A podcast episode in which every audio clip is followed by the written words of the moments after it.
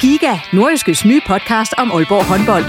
Vil du helt tæt på, hvad der sker i Danmarks største håndboldklub? Vi kommer selvfølgelig til at, til at gå all in. Så lyt til Giga, podcasten om Aalborg håndbold. Det går ondt på et hold som Aalborg, når man ikke leverer det, man gerne vil. Der sætter vi hver uge fokus på de vigtigste historier og største profiler. Dejligt at se, at han er den øh, afgørende faktor, som vi ved, han er. Lyt til Giga, der hvor du finder dine podcasts.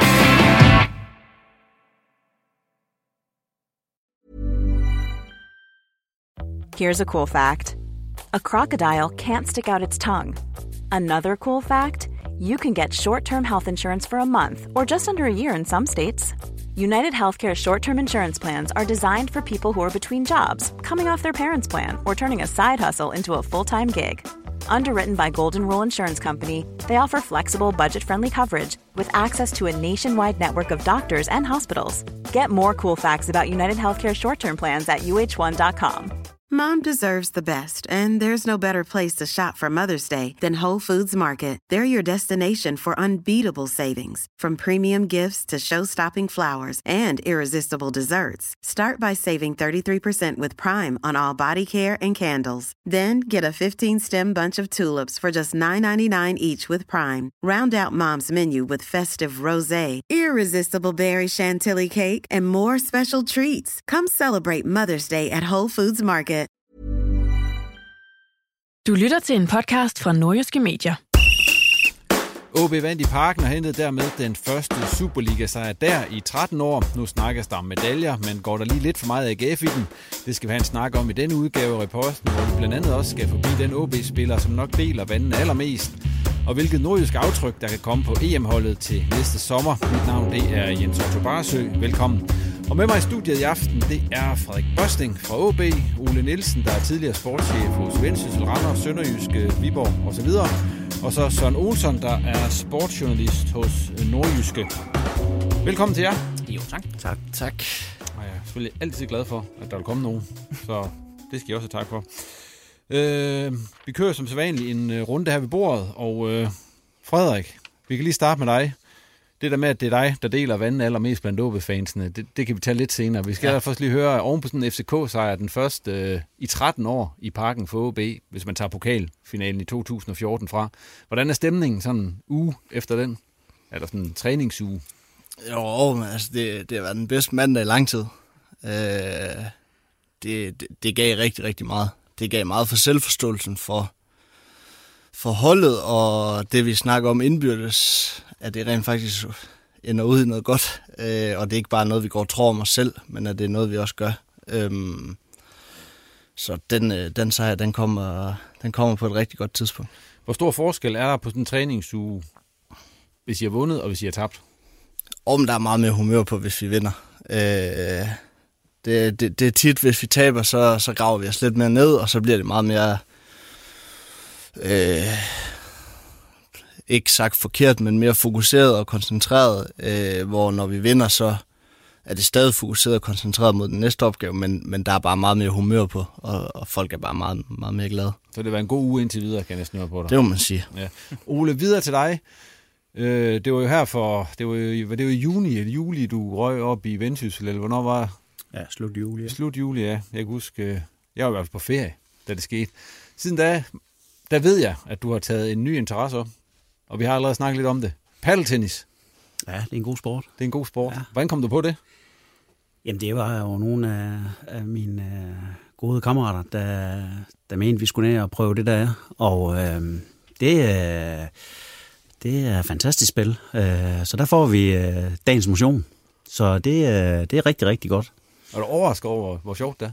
Ja, det må jeg sige. Ja. Det, øh, det har godt nok øh, vundet indpas ved, øh, ikke bare her, men rigtig mange i Aalborg, fordi øh, de baner dernede, de er jo stort set booket fra tidlig morgen til sen aften, så øh, det har virkelig vundet indpas. Og der er lidt nogle, sådan, hvis man kender lidt til Aalborgensis sport, så er det jo nogle af dem, det er jo lidt nogle øh, kendiser, du spiller med. Ja. Eller KFR, kan man sige. Ja. Øh, Selv i dag, du, du vandt en, en knusende sejr mod Frederik. Ja, sammen med Kasper Ørtoft jo. Ja. Og blandt andet Frederik Åkesson. Ja. ja. Og Heinz Ehlers også var med dernede. Ja, ja. Så det kan du være, at man lige skulle prøve ned og prøve det. Det uh, kan anbefales. Ja. Olsen, har du spillet paddeltennis? Nej, jeg har desværre kun øh, set det, øh, og især da OB var på træningslejr tidligere i år øh, nede i, i det, det sydlige øh, Spanien, hvor øh, man er meget, meget pjattet med den her sport, øh, hvor OB havde arrangeret en, en turnering en af dagene. Øh, det skulle et øh, spil, der ser rigtig, rigtig sjovt ud. Et spil, der også er rigtig sjovt, det er fodbold. Og FC Midtjylland, de startede jo i Champions League i går. ja, det gjorde de. så du det egentlig? Ja, det gjorde jeg. Ja. Øh, det var jo øh, det var jo underholdende. og det er det så altid, øh, når Atalanta, som de jo mødte i går, de spiller øh, et hold jo, som, som nærmest snitter fire mål, øh, hver gang de går på banen. Ja. Øh, det mindede jo lidt om dengang, vi havde FC Nordsjælland med i Champions League, hvor man går ind til opgaven og spiller fodbold på samme måde, som man vil gøre herhjemme. Og så finder man ud af, at modstanden nok er en lidt anden, end den, man har herhjemme. Og det opdagede FC Midtjylland i går. Hvad siger I egentlig til sådan en dansk start i Champions League? Ole? Hvad? Jamen altså... Altså 0-4, det er jo ikke ligefrem sådan super Nej, fantastisk. og, og der fik vi virkelig set uh, klasseforskellen. Jeg må sige, jeg var godt nok imponeret af det her Atalanta-hold. Det var...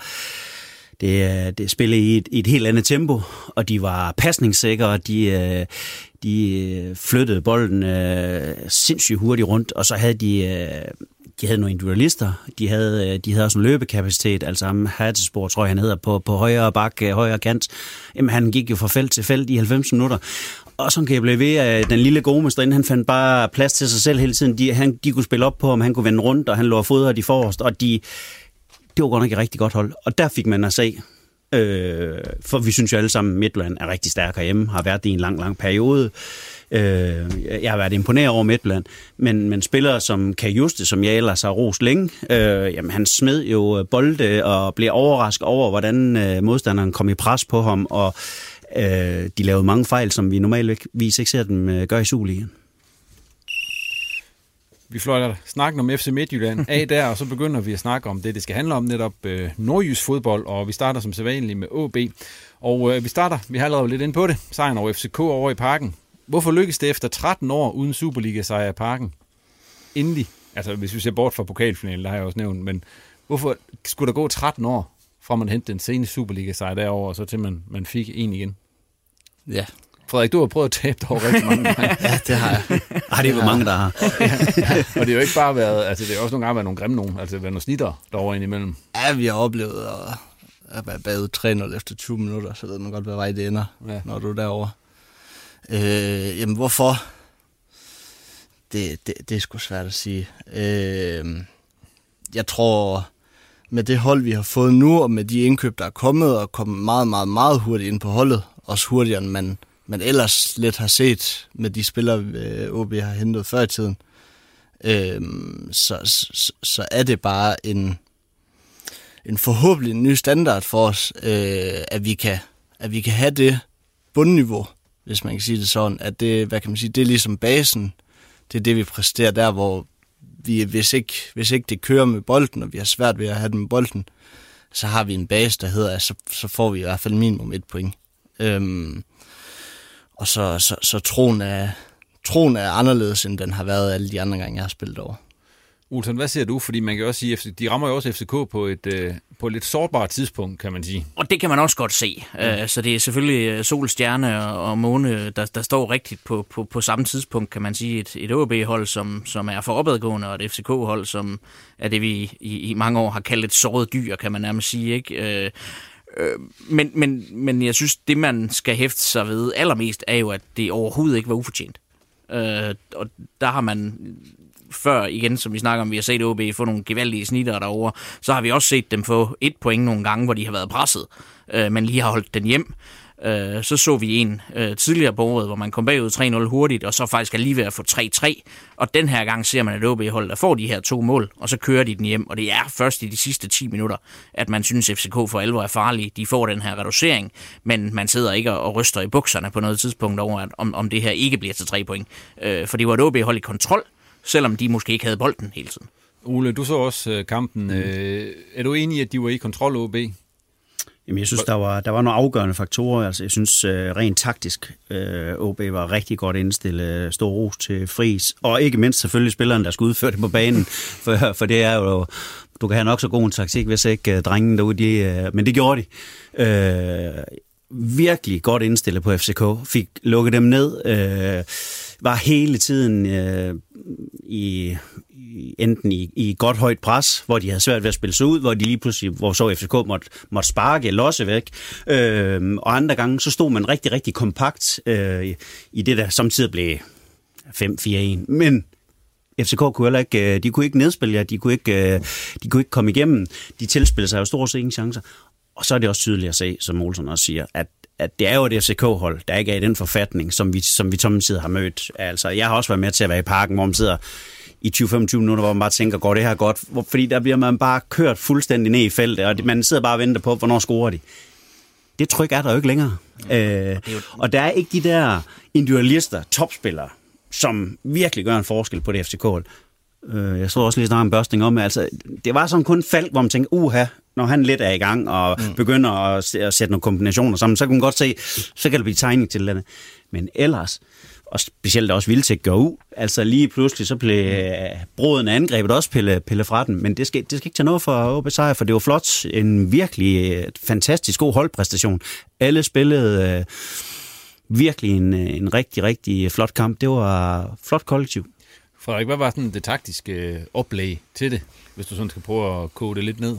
Fordi jo, så, så, så kunne ja. resten af udsendelsen. Ja, ja, ja, det, det, kunne det, det det kunne Men, men, men hvad var det? Jamen, altså, altså det, for det første, så var det jo så var det vigtigt, at det kan gå på kompromis med det, der så har fungeret for os indtil videre. Så det er det her med at gå op og stress og, og køre fremadrettet forsvarsspil, i stedet for at hele tiden bare stå afvendt, og så er der en, der går, og så er han spillet væk, og så kører lidt. Men det her med, at du fra en enhed øh, rykker fremad, selvom vi ikke har bolden, øh, så vi på den måde stadig lidt kan styre kampen. Øhm, og så var det, at enten så, så skal vi have dem på siderne, hvor vi så lukker dem ned derefter, eller så, så må de med glæde spille, den, øh, spille en hård bold ind i midten, op på en angriber, og så har vi tre øh, virkelig gode duelspillere, øh, specielt når de kan, kan angribe fremad. Øhm, og så, og så, så, så skal vi have noget mere ud af kontrarne, også i den kamp, fordi der var også nogle ting, der ikke var gode nok. Hvor lang tid er man inde i sådan en kamp, før man kan mærke, at i dag det er noget andet, end det, det plejer at være? Altså, hvor mange minutter skal der gå, før, før du kan mærke det? Oh, der, der, der, der, der, der kan tit gå 90 minutter.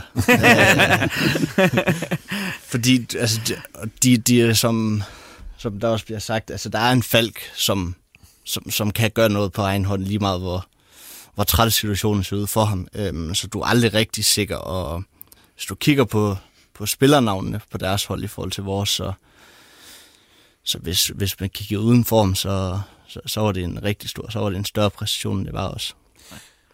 Efter sådan, ja, undskyld, det er jo også der, man kan se altså netop det der med momentum og glæde og så videre, hvad det gør i fodbold, fordi altså ganske rigtigt, som Ole siger, så mangler lidt de der helt store individualister ud over Falk, men det er jo stadig spiller for spiller et, et skide stærkt FCK-hold det her, og havde de kommet ind til den her kamp med fire sejre i træk, så havde de også haft et helt andet udtryk, men det passer bare det her med, at, at øh, nederlag avler nederlag, sejre avler, avler, avler, øh, hvad hedder det, avler sejre, fordi de er bare ikke i den forfatning i øjeblikket, de er ikke i det humør, og rammer de først modgang, så for første gang i mange, mange år, så har de svært ved at takle det. Øh, og og det, det ser man virkelig tydeligt i øjeblikket. Hvis vi lige holder os til OB, så kan vi sige, at øh, efter sådan en sejr her, så, uha, så stiger optimismen rundt omkring. Øh, alle er glade, og lige pludselig, så jeg så også en, øh, en kommentar i Nordjyske, hvor der blev skrevet, nu kunne det godt blive medaljer, og Tiljemark siger, vi, skal, vi kan gå efter guldet, og, og jeg ved ikke, altså, og det er, så skal jeg kom, kommer frem til, er det reelt nok, kan OB godt i sådan en sæson med, med det hold, de har nu? Gå, er, er de en medaljeaspirant, eller er der lidt for meget, øh, som jeg sagde først, AGF i den, når, når det lige pludselig bliver skruet op på det niveau? Jeg synes, de er medaljeaspiranter. Øh, og det skal de også være, synes jeg, i en sæson, hvor netop FCK er et såret dyr. Øh, de kommer selvfølgelig igen på et eller andet tidspunkt og bliver et bedre mandskab, men ellers så er der Midtjylland, som vi ved er gode, og, og så hører OB jo til det der næste lag, som vel hedder OB AGF Brøndby, øh, øh, som det ser ud lige nu. Og i og med klubben i forvejen har en målsætning, der hedder top 4 i hver sæson, Øh, tager vi FCK ud af den ligning, så hedder det jo top 3, og top 3 er så vidt jeg ved medaljer. Øh, men samtidig synes jeg også, at man skal sige, at jamen, det er et hold, der skal gå efter medaljer, fordi vi har efterhånden fået samlet en OB-trup, øh, der ikke alene er høj på kvalitet, den er også høj på lønninger, øh, og det vil sige, at man kan også begynde at, at sætte nogle krav øh, til, at, at det her hold øh, leverer nogle resultater, øh, som retfærdiggør de her lønninger. Ole, er det øh, AGF jubeloptimisme, når man begynder at snakke om medaljer til OB i den her sæson? Nej, både over. Altså, jeg vil også sige, øh, havde man nu tabt den kamp her, så kunne jeg prøve at kigge i tabellen. Mm. Så har det set helt, helt anderledes ud. Mm. Altså, så sorter vi der fodbold altså også. Øh, og det, nu skal jeg ikke tage noget for, for jeg synes, det var en fantastisk sejr, det har jeg også lige stået og sagt. Men ej, vi skal nok se det lidt over lidt flere kampe, inden vi sådan begynder at, at, at udråbe til, til medaljeaspiranter. Men, men jeg vil også sige, mig afhænger af, kan man undgå skader på topspillere? Fordi øh, der, skal, der skal ikke så mange væk før, at så er det jo lige pludselig igen et middel ordinært hold. Øh, og det, det, det er jo bare kendskærning. Altså sådan er det jo. Øh, talenter har jo en skadeshistorik, der gør, at hvor mange kampe spiller han. Øh, spiller fantastisk derovre, sammen med Okora og, og Ross. Men skal man til at begynde at rokere lidt rundt i det dernede, og Lukas har jo også været øh, rigtig meget skadet, øh, og er først sådan på vej tilbage, øh, havde en assist derovre. Øh, man kan jo stadigvæk se, at der er stadigvæk et stykke vej til hans, hans øh, rigtige topniveau. Men kan man holde dem skadesfri, så er der både øh, rigtig meget kvalitet, men så begynder der også at blive noget bredde og noget konkurrence, og det, øh, det er jo rigtig godt og sundt, øh, når jeg også så, at var det både Kasper P. og Magnus, der slet ikke var i truppen. Altså, så er det jo lige pludselig øh, kommet dertil, at så kan jeg godt forestille mig ude på Hornevej, at der er mandag til fredag, der bliver også arbejdet rimelig hårdt for, at man godt vil være blandt de 11, eller i hvert fald blandt de 18 også. Så det er jo fint, og, og kan man som sagt holde dem skadesfri, så kan de absolut godt blive et godt bud på det. Og så er vi vel også nået til der, hvor, hvor øh, altså nu siger du skader til topspillere, men vi er også nået til der, hvor OB faktisk har øh, flertal af topspillere. Går man sådan på, på tidligere sæsoner, mm. så har der været nogle egne talenter, der er blevet blomstret op, eller så var der en solbakken engang, eller sådan noget. Men lige nu er der jo faktisk en 3-4 stykker, hvor man sidder og siger, at dem der, dem kunne vi proppe ind på samtlige hold i Superligaen, så vil de faktisk kunne få spilletid. Der taler vi om en Talander, der taler vi om en Hiljemark, der taler vi om Lukas Andersen. Altså det er jo virkelig en i hver kæde, som, som hører til på det absolut øverste lag i ligaen. Øh, og så skal man jo også være med frem, kan man sige. Børsting, hvordan har I det med det der med, at der lige, jeg ved ikke, om I har set det, at der lige pludselig bliver skrevet OB er medaljeaspiranter og sådan nogle ting. Altså, hvordan har I det med, at det, at det bliver sådan skrevet op til det? Føler I, I er der? Altså, altså vi føler jo selv, at, at, at vi skal være der, og vi, vi føler også selv, at vi er der. Øh, hvad kan man sige? Vi har troen på det. Øhm, og vi, vi føler også, at vi er gode nok, øh, som de andre inde på os. Altså med de nye spillere, der er kommet, og med den bredde, der også er kommet i holdet nu. Øh, den bredde har der ikke været i den tid, jeg har været i OB. Øh, hvor du har kunne sige, at hvis han er skadet, at så skal vi lige pludselig til lige at finde på lidt noget andet. Øh, Øhm, så, så, så vi er også der selv, hvor at vi føler også, at vi er gode nok til at, til at få medaljer, fordi kvaliteten er god. Øhm, men, men, men der kommer ikke til at gå AGF i den. altså, det, altså, det, bliver ikke, det, det, det bliver ikke sådan noget rammeskriv, øh, fordi vi ved også, at kommer der tre skader på de tre bedste spillere, så det, det, det, det er jo svært for et hvert hold. Men hvis man laver en tabel over efter pokalfinalen, og så lå den løbe fra den gang og så frem til nu, så er jeg faktisk ret sikker på, at I nok vil være i top 3. Ja, det tror jeg også.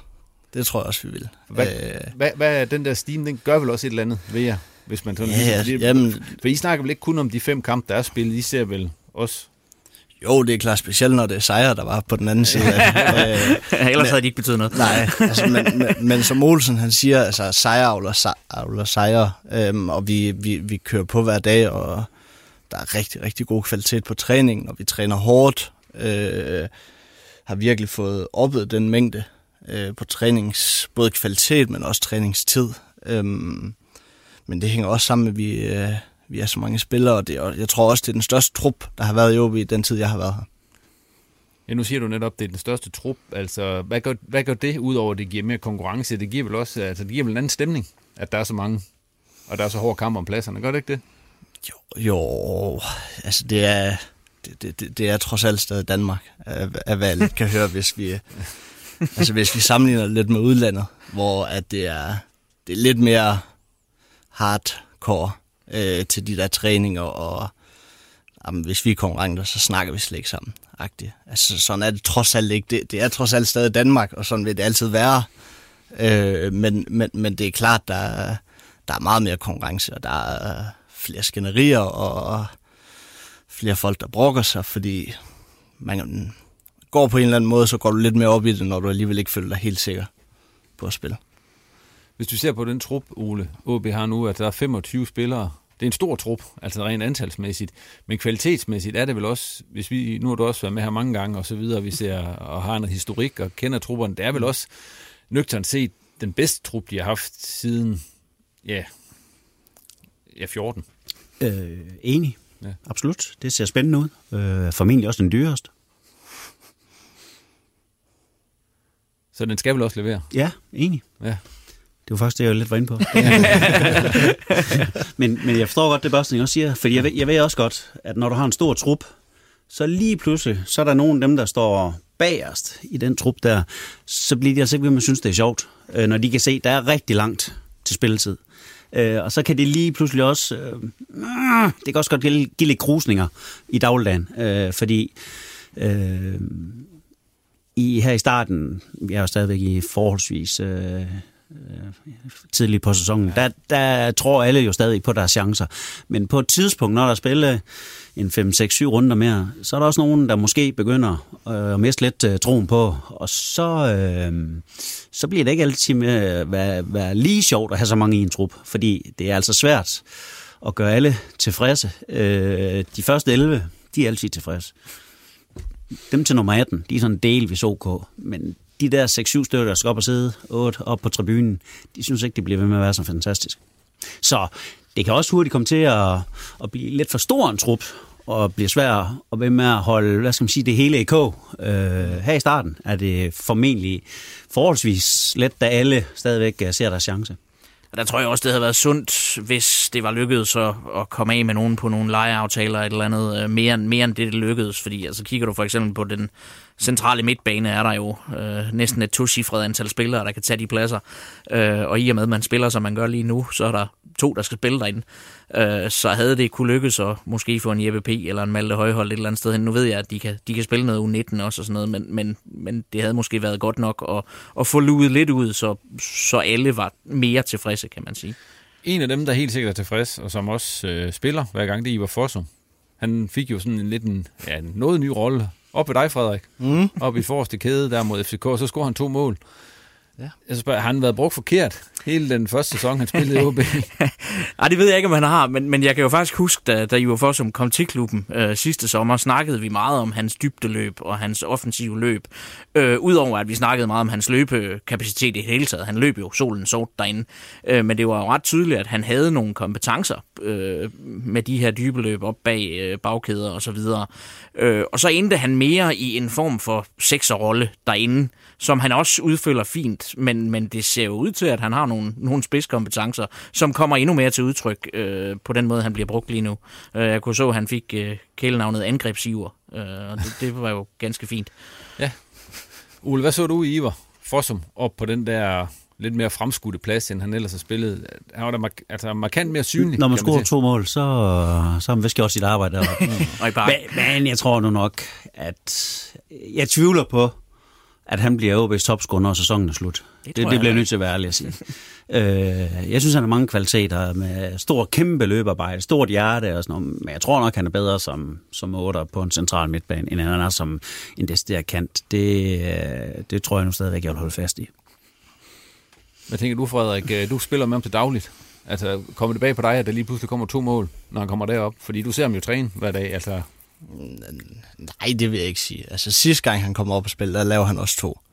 Og så rører han lynhullet ned igen. Det skal nødt blive for godt. Ja.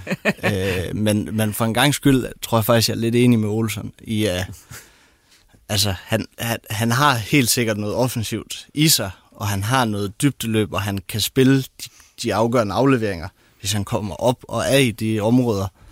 Øhm, men, men om jeg kan se ham som kandspiller øh, fra nu af og så til, til det er, øh, der, der, der, der, der tror jeg sgu en, en 8, hvor han får lidt mere frihed i at gå med frem, øh, at det vil, det vil passe, ham, øh, passe ham bedre. Han mangler også lidt speed til at være kant, gør han ikke det? sådan øh, i klassisk kantforstand i hvert fald, øh, hvis du kigger ind og udfordrer, hvor du mere går, hvad kan man sige, din side omkring en spiller.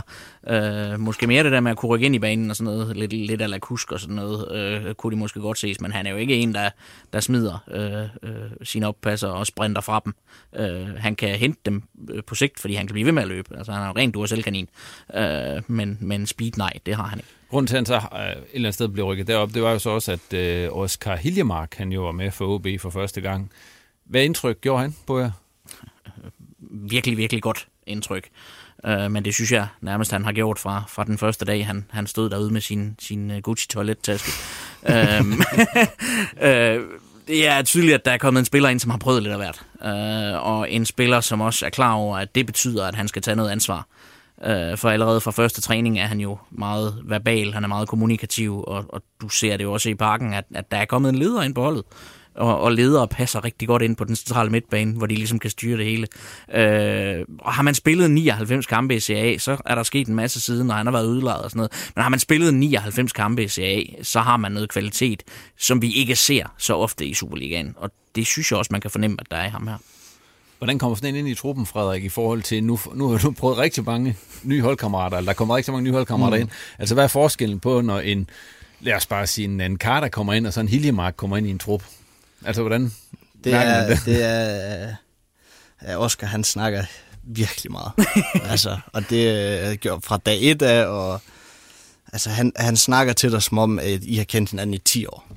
Altså, han skiller det ud hvis for sjov, hvis der er et eller andet, han lige synes, det passer lige ind nu, og råber op, hvis han synes, det er det. Øh, men, men noget, der skinner igennem, det er, at der, der, der er kommet en ind på midtbanen, der, der gerne vil have bolden og gerne vil styre det hele. Øhm, og det, det gør han godt. Ole, du har jo prøvet at skulle hente spillere osv. Du overrasket over, at de får hentet sådan en som ham her? Det er rigtig godt hentet. Jeg prøver ham, da han spiller i Elsborg. Øh, det er nogen sæson tilbage, øh, uden held. Øh, men der kunne man allerede se, at det var en øh, rigtig, rigtig dygtig spiller. Og som jeg har været inde på, altså det er jo en leder, det er en styrmand. Øh, verbalt, der går han ind og tager dirigentstokken, og så er han jo, man kan jo se, selvom han ikke er i, i en 100% forfatning endnu, så er han jo god til at tage temperaturen på, på kampen. Altså, du kan spille ind i sikkerhed hos ham, han kan lige øh, vende rundt med hende, og så har han altså en god evne til at se frem i banen, hans pasninger fremad, og vil forsøge at spille fremad. Det er en øh, rigtig, rigtig god spiller, man har fået ind jeg skal gerne erkende øh, den der gift, der er blevet lavet af, hvor han lige sætter øh, Victor Fischer af nede foran eget felt, og Victor Fischer efterfølgende ser meget, meget frustreret ud. Øh, den har jeg allerede set i hvert fald 50 gange. Så vender vi lige blikket lidt væk fra FCK-kampen, og, og hvem der gjorde det godt, og hvem der gjorde det skidt der. Og så skal vi lige kigge på noget andet, der er sket ude i OB her, i, siden vi optog sidst. For de har nemlig mistet deres U19-topscorer, Christian Wagner, til Viborg. Og så har jeg spurgt, hvordan stemmer det overens med Nordkraften? altså, men, Jamen, det, er jo, det er jo et, et svært spørgsmål, fordi det stemmer jo ikke overens, kan man Nej. sige. Uh, Christian Wagner er helt klart en, OB, en spiller, som OB meget, meget gerne ville have beholdt, og skulle have beholdt. Uh, men nogle gange passer tingene ikke rigtig sammen, men det er klart, det er en, som OB uh, skulle have, og sikkert også har strakt sig vidt for at beholde. Øh, Øh, men han fik et, et, et tilbud, øh, kan man sige, i Viborg, som han ikke rigtig kunne sige nej til, og så endte han dernede. Men det er aldrig et godt tegn, øh, når, en, når en klub mister en af sine mest profilerede unge spillere, og slet ikke, når det er en klub som OB, som netop profilerer sig på at have spillere fra egen avl.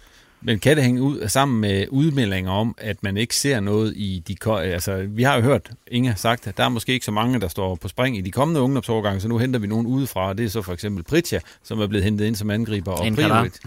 Ja, og Prijovic også stod nok, som er hentet ind, ind til forsvaret. Altså, det er vel også et signal at sende, som nogen reagerer på i det her tilfælde. Ole?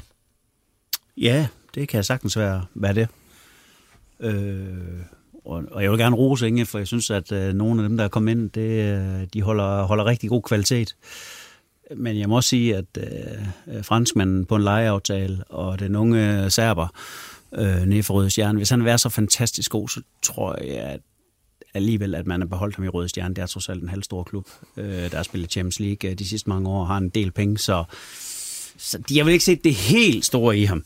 Øh, og så det der med en, øh, en ung franskmand på en, på en lejeaftale. Altså, ah, det, det, det synes jeg ikke er så heldigt i forhold til, man har en rigtig stor øh, bred vifte af gode unge spillere, øh, talentfulde unge spillere øh, af, af, af sin egne.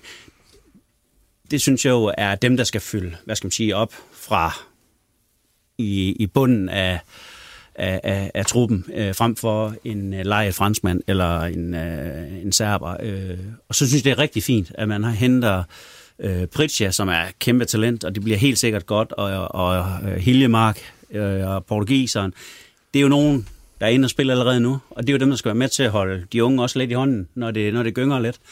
Så det er jo rigtig, rigtig fint. Men de der andre unge, der, det, det, ah, det er lidt svært ved at se i forhold til Nordkraften. Der synes jeg, der synes jeg ikke, ting stemmer helt overens, hvis jeg skal være ærlig.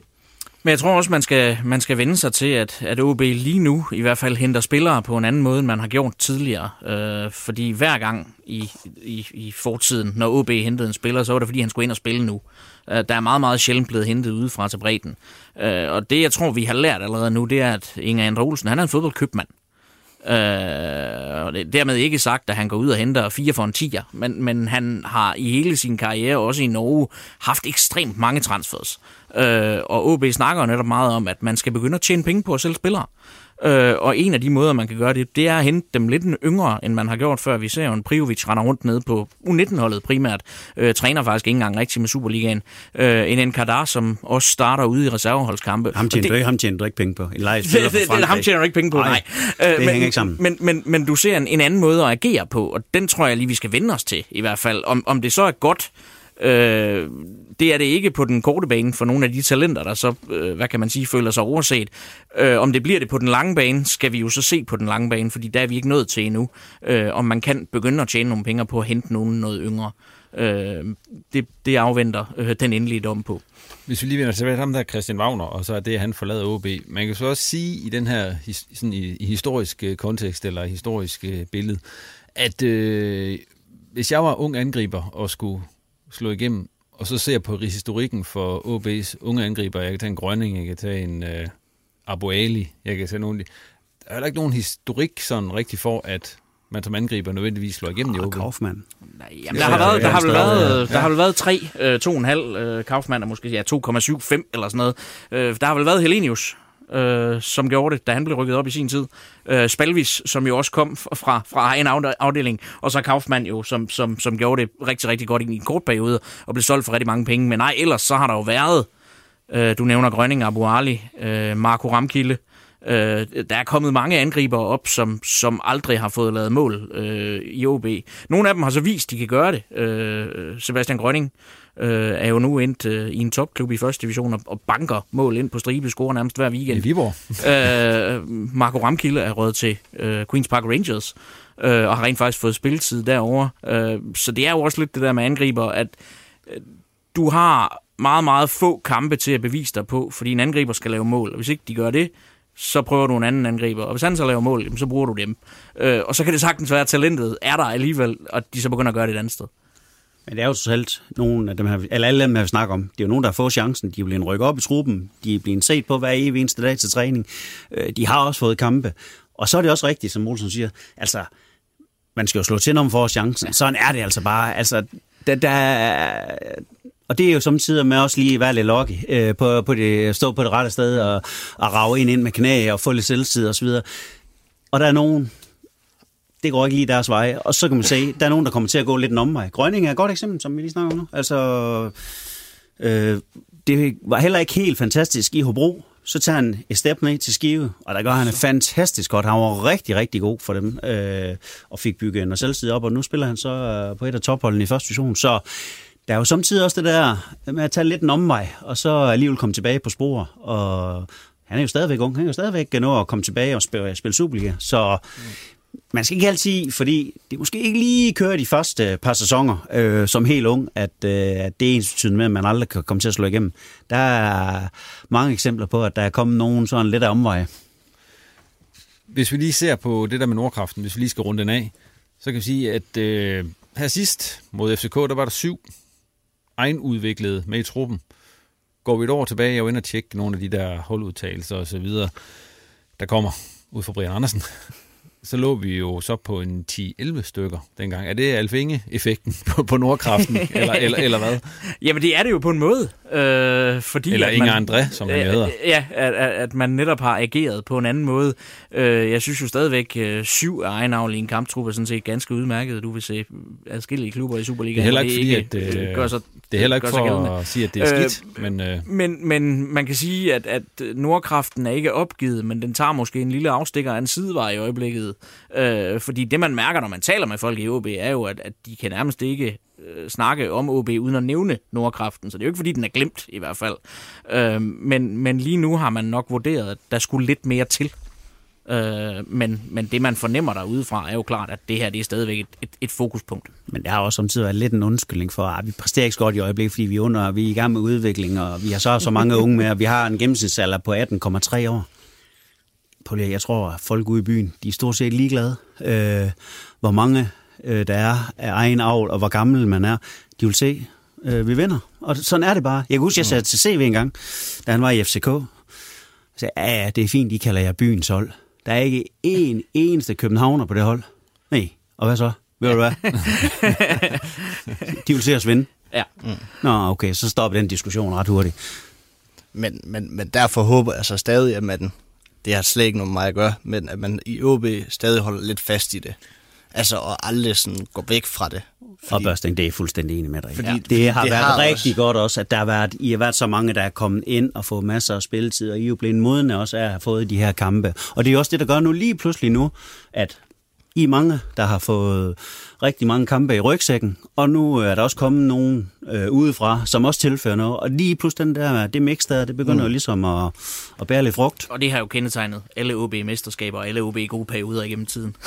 Men i Ja. forhold til nogen, nu, nu, hvis vi bare tager FCK-kampen som et, øh, et, et eksempel, så kan man sige, at den eneste sådan rigtig unge OB'er, der var nu, uden at skulle sige, at du ikke er en ung, ung mand, Frederik Børsten, men den eneste rigtige, ja, det var jo Ross, altså, som, øh, som er kommet ind i truppen i løbet af de seneste. Ellers var det jo Alman, Lukas og Børsting, ikke? Så man kan sige, det kan også være, der, der bliver lidt længere mellem de der helt unge, så vil godt klitten komme ind og så videre, men hvis vi går bare ja, et år tilbage, så var der måske 3-4 stykker.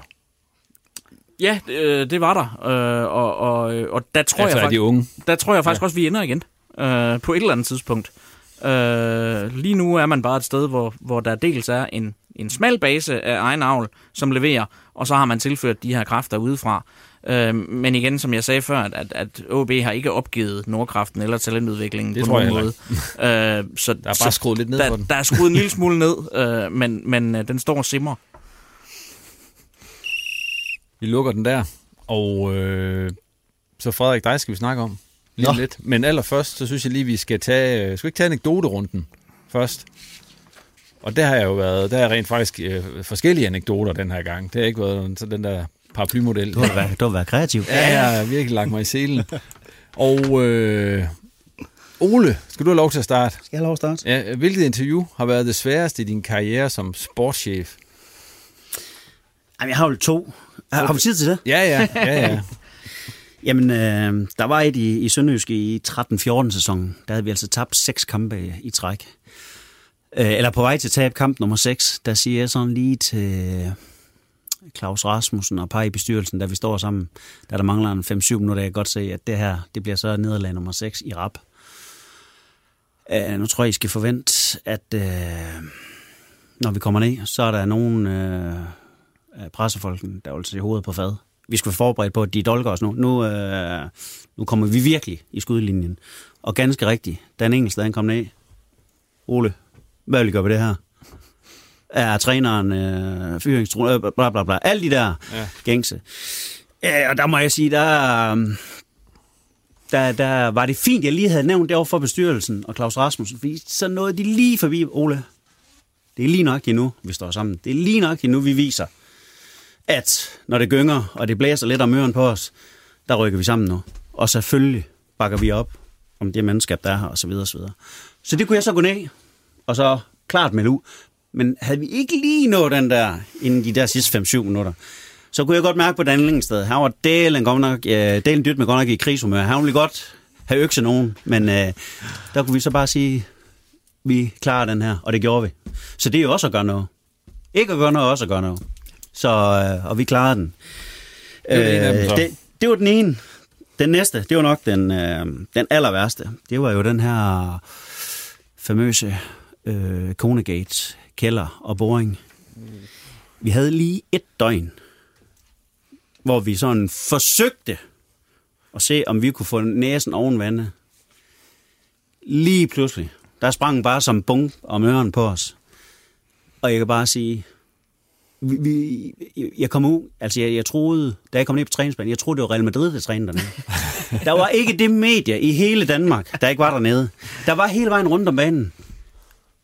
Og nøj, vi blev kørt rundt i Manesien. Og vi, og, og vi var jo uforskyldt som klub. Altså, ja. øh, fordi Ja, ja, øh, ja, ja.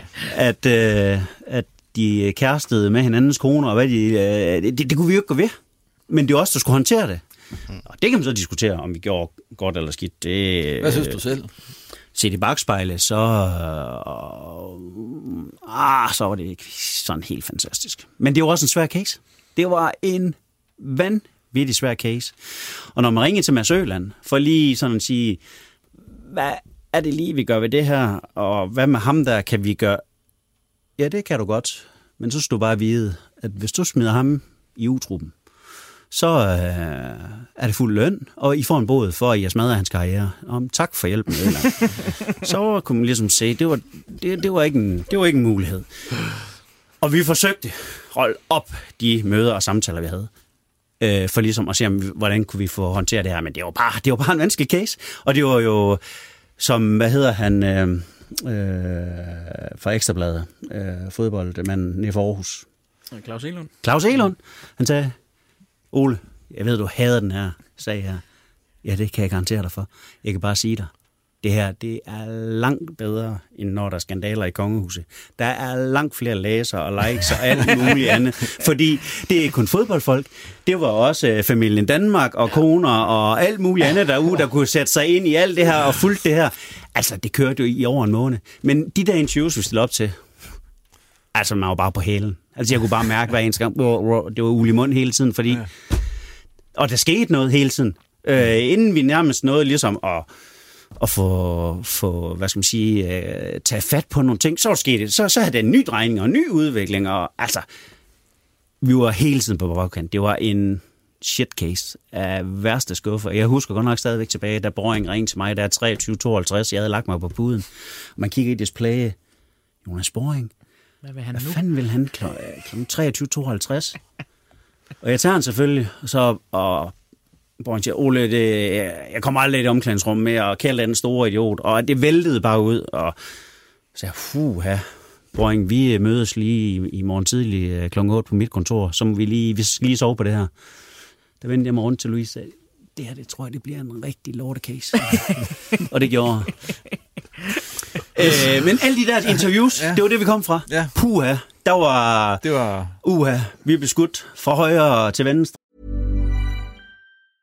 I'm Sandra, and I'm just the professional your small business was looking for. But you didn't hire me because you didn't use LinkedIn jobs. LinkedIn has professionals you can't find anywhere else, including those who aren't actively looking for a new job but might be open to the perfect role, like me.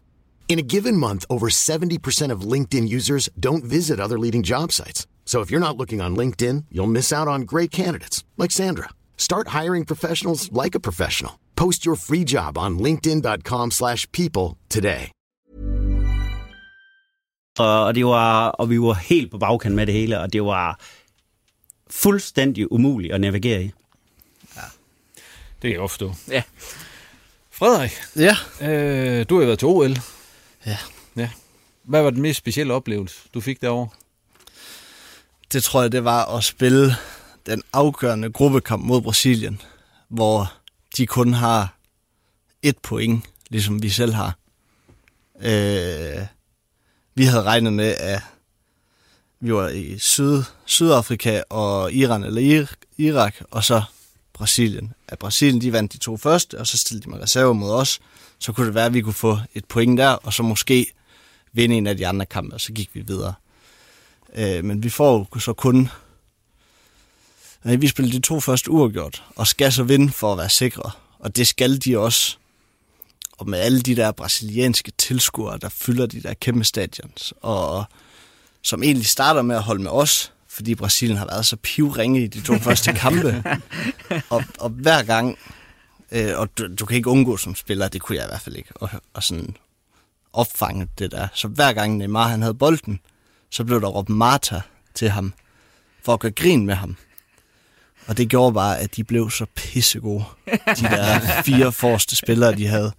Og de kører os ud på røv og albuer. Så det starter med, at vi har 50-60.000 bare lige i ryggen, og der bare hæpper på os, til vi bare har alle sammen imod os, og bare bliver kørt ud. Øh, og så ender vi så med at gå videre alligevel. Ja. Så det, det, det tror jeg aldrig nogensinde, jeg glemmer. Men generelt hele oplevelsen var, var vanvittig. Ja, hvad til OL? Ja. ja. Det er der ikke mange, der får lov til. Nej, jeg tror, der, der, der var lige en overgang, hvor Niels Frederiksen var rigtig glad for mig. Så det takker jeg ham alle dage for. Men der er faktisk en her også. Olsen har jo også været til OL flere gange. To gange, ja. ja. Ikke når man kigger på mig, så ikke tænker som man, det er sgu ikke godt nok. ikke, nej, som sportsmand. Som journalist dog. Olsen, du har så også fået lov til, når, når Frederik han skulle fortælle en OL-anekdote, så fik du også lov til at fortælle en. Jamen, det er jeg glad for. Ja. Der er mange, Ja. men jeg skal nok holde mig til en. Ja. Uh, jeg endte med en, øh, som var sådan lidt pussy. Uh, en af dagene til OL i Rio. Uh, jeg var jo afsted i 12 i London og i Rio i 16. Øh, og det var på atletikstadion, øh, hvor jeg altid godt kan lide at komme til et OL, fordi atletik er bare en olympisk sportsgren på en eller anden måde. Øh, der øh, er vi til stede, fordi Sara Slot øh, skal, skal løbe. Øh, men tidligere på den aften er der så øh, mændenes 400 meter finale. Øh, og der ender det jo med, at en eller anden øh, for mange fuldstændig ukendt sydafrikaner ved navn Wade van Niekerk, han spurter rundt på de her 400 meter og sætter ny verdensrekord. Øh, og jeg sidder og er ret begejstret, for jeg har alle mine år set ret meget atletik. Ved siden af mig sidder en italiensk sportsjournalist. De er altid begejstrede, uanset hvad der sker. Øh, så vi sidder sådan lidt og kigger på hinanden og siger, wow, fantastisk. Så til venstre for mig, der sidder en amerikansk sportsjournalist, som kun er vant til at dække amerikansk idræt. Altså, han dækker golf, han dækker amerikansk fodbold, han dækker basketball og baseball. Og han kan se på os, vi er oppe og ringe, og så spørger han, uh, what is going on? Og så siger han, that's a world record. Ja. Yeah. That's Michael Johnsons world record, den uh, tidligere amerikanske superstjerne atlet. Nå, okay, jamen, ham havde han alligevel hørt om. Uh, og der var det meget sjovt, at en italiener og mig sidder er mere begejstret over en ny verdensrekord i atletik end en amerikaner. Ja. Uh, det sjove er, at den her amerikanske sportsjournalist, som hedder Teddy Greenstein, arbejder for Chicago Tribune, India, som er stødt på adskillige gange under det her OL. Uh, for han var udsendt for at skulle lave reportager om de sportsgrene, han ikke så til daglig. Så jeg mødte ham både i håndboldhallen, øh, når Danmark spillede. Jeg mødte ham til badminton. Øh, så vi endte faktisk med at være ret gode venner. Opdager jeg så på dag 12, at vi også bor på samme hotel. Øh, det er så meget, man er væk fra hotellet, at det opdager man først sent øh, på sådan en tur. Øh, og han endte faktisk med at, at nævne mig flere gange i sine klummer, fordi han var ret øh, fascineret af, at han stadig kunne finde sportsjournalister, der var passionerede, når de sad på stadion. Og det er du, Olsen. ja. Hvad med ham med italieneren? Skrev han så som ham, eller hvad? Nej, men ham støttede han ikke ind i så mange Nå, gange, men jeg okay. tror ikke, han var så meget til badminton. Okay. yes, men uh, tak for de fine anekdoter. Uh, Frederik, vi går videre med dig. Ja. Fordi at uh, du er jo startet ind de første fem kampe for OB. Ja. Hvordan vurderer du selv den sæsonstart, du har fået? Jamen, øh, bare det at starte ind i fem, fem første kampe, det må være øh, den bedste sæsonstart, jeg nogensinde har haft. Øh, så målt bare for det par meter, så har den jo været rigtig god. Og det skal lige Øh, siges, det er faktisk de seneste otte kampe. Fordi Ja, hvis de man- tre fra ja. den sidste sæson med. Ja, ja. ja. Nej, men øh, jamen, det har været bedre end forventet, øh, og det har været godt, men med plads til forbedringer. Øh, sådan tror jeg lidt, jeg vil sige det. Øh, hvad kan man sige? Den nye måde, vi, vi lidt, lidt gør tingene på nu, i forhold til, hvordan det har været, passer mig måske lidt bedre også. Øh, passer måske den fodboldtype, jeg er bedre end, end det her øh, hurtige tekniske spil, vi førhen har, har kørt rigtig meget og har været rigtig, rigtig gode til, øh, passer mig. Øh, men men der, er, der er stadig plads til, en, til nogle forbedringer. Hvad får du at vide? Altså, hvad, hvad er dit taktiske oplæg til de kampe der? Du skal bare ind og give den gas, eller hvad? Og så, Det har, jo- det, jamen, det har jo været lidt forskelligt. Øh, og hvad kan man sige? Det har jo også været, så har det været lidt som sideangriber, og så har det været lidt som den i midten, og så ud igen, og så ind lidt igen. Øh, hvor øh, det kommer også lidt an på, hvad vi står overfor. Øh, og der vil også være kampe, hvor man tænker, at den type, jeg er, at det, det, det passer slet ikke til sådan en kamp. Øh, og, så, og så ryger jeg ud, øh, fordi der er så stor kvalitet i truppen, at så er det bare de andre, der stepper ind, og så gør de det minimum lige så godt. Øh, men det har jo været for eksempel kampen mod Sønderjyske, hvor deres forsvar, de kører meget mands og kører, går meget med. Altså, så kommer der en, en, en lomme ned bag ved dem, og så handler det simpelthen bare om at løbe, og så få noget kvalitet på, på mine aktioner, når jeg så kommer derned, så vi ligesom fastholder øh, og fanger dem lidt i ubalance. Øhm, og så har det jo været lidt det her med, med presspillet, som jo har været en kæmpe gevinst for os. Øhm, som har været rigtig godt, hvor vi, øh, vi, vi har vundet kampe på de 5-6 forreste spillere øh, bare ved presspillet. Jeg spurgte dig, om, om du føler, du har sat dig på pladsen som en af de der tre forreste. Altså har du sådan, fordi man kan sige, tidligere i karrieren, der er du også, som du siger, blevet kastet rundt. Så har du spillet midtbane, så har du spillet. Men du har selv spillet ret mange kampe fra start nu deroppe. For, har man sådan en, får man en tryghed i det efterhånden, eller hvordan føler du? Ja, men det er, jo, det, det er også det, der har været lidt problemet øh, for mig selv, øh, hvis man kan sige sådan. Det har jo været det der med sådan, du har ikke bare sådan kunne sige, det er den her plads, han spiller. Altså, et eksempel er jo Kusk, som du siger, det, det er den her plads, han spiller, og den har han bare været pivgod til i så mange antal år. Øh, og det, den falder også tilbage på mig, i og med, at de chancer, jeg så har fået i flere kampe på en bestemt position, så har det måske ikke lige passet. Apropos at gribe chancen, som vi har snakket tidligere om. Øhm, hvor øh, nu, nu er bundniveauet i hvert fald ikke lige så lavt, som det førhen har været. Øhm, men, men nej, jeg føler ikke, at de decideret har sat mig på en af pladserne. Det er klart, hvis, hvis ikke jeg spiller på, på mandag, så bliver jeg selvfølgelig skuffet, men det, det er der også 12 andre spillere, der, der også gør. Øhm, men, men, men jeg føler, jeg føler, at jeg har god selvtillid, og jeg føler, at jeg er blandt dem, der, der, der i, i tænkeren til at skulle, til at skulle starte. Må jeg lige uh, ja, det må du i hvert fald. Altså, du, som du selv siger, det er gået bedre end forventet. For jeg kan jo huske efter en af, af testkampene inden sæsonen, jeg tror det er den mod Randers, uh, der har du et meget, skal vi kalde det ærligt interview, ja. uh, hvor du snakker om, om de her nye, der er kommet til, og hvor du så siger, jamen man skal jo ikke have gået ret længe i skole for at regne ud, at det nok går ud over mig igen. Det er det jo så ikke gået. Hvorfor er det ikke det? Jamen, hvis, hvis jeg lige tager det hele, så, så, så, går jeg ud og, og, og græder øh, på en meget barnlig måde lidt. øh, det skal jeg selvfølgelig ikke gøre, men, men det, det var bare en eller anden frustration inde i mig, der sådan tænker, okay, nu bliver den her sæsonopstart bare ligesom alle de andre, hvor øh, det handler om at skal komme bagfra igen, og det handler om at skal få chancen, når de andre ikke spiller godt. I stedet for at være en af dem, hvor man siger, vi, vi tror rent faktisk på dig, og vi tror på det, du giver, Øhm, så, så jeg tror alt i alt, jeg spiller også højre bak i den kamp. Mm. Øh, så jeg tror alt i alt, så var det mere bare sådan en, en lidt frustrations, der bare kom ud, og vi spiller jo ikke særlig godt også, og alt, alt er lort. Øh, så det, er sådan, det var sådan meget frustration, og jeg har en samtale med Peter Feher, der tager fat i mig og så siger, hvad, hvad, hvad, hvad altså hvorfor? Hvor, hvorfor har du behov for at skal gå ud og gøre det der, og kan jo også godt se med det samme, Altså bare da på vej hjem fra kampen ringer jeg til, til min kæreste og siger, jeg tror sgu, jeg dummet mig igen. øh, fordi altså, lige kort efter kan jeg jo godt se, det er jo ikke skide godt. Og det er jo også en form for, øh, på en eller anden måde, lidt en disrespekt over for alle de andre spillere, som også er skide gode. Øhm, så det, så det, men det er jo så ikke gået sådan heldigvis. det må man sige.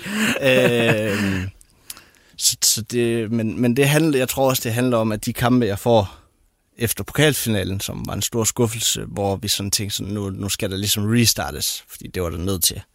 Og vi prøvede lidt noget andet, og der var nogle nye folk, der kom ind, hvor jeg så var en af dem, hvor vi så vinder jo stort set alt mm-hmm. efter. Øh, og det lykkes alt. Alt er godt, og vi øh, slår jo stort set samtlige hold op i det her mesterskabsslutspil. Øhm, og det var jo også en af grundene til, at jeg følte, at jeg var god nok, og jeg skulle være med i det lag, der hedder at vi bygger videre, så derfor spiller jeg selvfølgelig også agtigt. Øhm, og så kommer der alt det her, og det er jo en helt ny situation for alle os spillere, at der lige pludselig bliver hentet så mange, og, altså, fordi vi er jo mange, der som sagt rigtig gerne vil spille.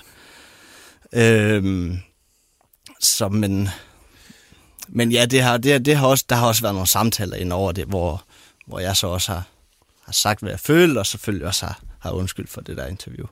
Men træner man på en anden måde, når man sådan ligesom ved, at man er en af dem, der skal starte ind? Altså går man til træningen i løbet af ugen på en anden måde?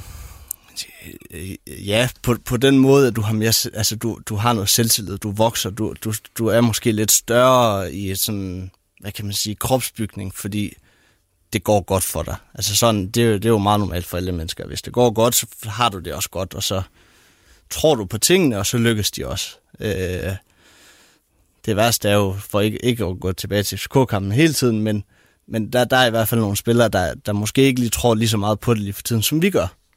Øh, og så, så, så er der bare forskel på spillere lige meget, hvor dygtige du er. Nu, nu, nu sagde du selv, ikke for at gå tilbage til FCK-kampen hele tiden, men øh, nu for eksempel sådan en kamp som den, ikke også? Hvor meget feedback får du efter den fra, fra trænerstaben, og hvad får du at vide? Jamen, vi, vi, vi får feedback efter hver eneste kamp individuelt. Øh, og hvor meget er det? Er det, øh, er det sådan jamen, vi ser, fem linjer, eller er det... Nej, altså, vi, vi sætter os sammen med enten Friis, Wirtz eller Peter, og så ser vi ligesom klip på aktioner. Øh, og så er der noget, der hedder defensivt, offensivt, og, og hvad kan man sige, alt det indimellem, plus nogle offensive omstillinger, alt efter hvordan, og så vurderer du ligesom på det hele. Øh, men det er klart, lige, lige FCK-kampen, altså sådan lidt, den var lidt speciel, fordi der var, det, der, det var virkelig defensivt. Altså, hvor det var sådan, fordi vi får ikke, vi får ikke noget ud af omstillingerne, og vi har ikke bolden skide meget. Øh, og når vi så havde, så var det meget alle de andre. Øh, jeg, jeg lå lidt inde i midten ved, ved Sanka og Nelson, og var ikke rigtig en del af det. Øh, så lige præcis den var sådan lidt, lidt, lidt, lidt svær også at lave individuel feedback på, lige præcis til mig. Men hvor meget, når man sidder og får den der feedback, hvor meget er det, er det sådan noget, ah, det vidste jeg egentlig godt i forvejen, eller hvor meget kommer sådan lidt, nå okay, du, du ved, når man sidder? Om det, det, det er jo altid lidt spændende, fordi man har altid, man har altid forskellige syn på, hvordan det er gået, ikke? Uh, og, det, og hvad kan man sige, no, nogle ting kan man også sådan sige, hold kæft, det, det som jeg husker, det, det, det er så alt, det, det og det og det, og så kan de komme med noget helt andet, og så sige, det, det er det her, vi har kigget på, agtigt, og så kan du godt sådan tænke sådan, hvad, hvorfor fanden gør I det? Altså, hvorfor tager I ikke uh, det mål, jeg har lavet, og den aflevering, og, og altså... Det er lidt ligesom karakteren i avisen nogle gange. Ja, præcis. ja, de ja det, det er det. Det er det. ja. øh, så, så, det, så det, men, men lige præcis ude i klubben, der er vi meget... Vi ved ligesom, hvad vi skal gå efter, og vi ved ligesom... Jeg ved, hvad de forventer af mig, og, og omvendt. Øhm, så, der, så der er vi heldigvis meget på samme side i forhold til, til andre steder, Olsen.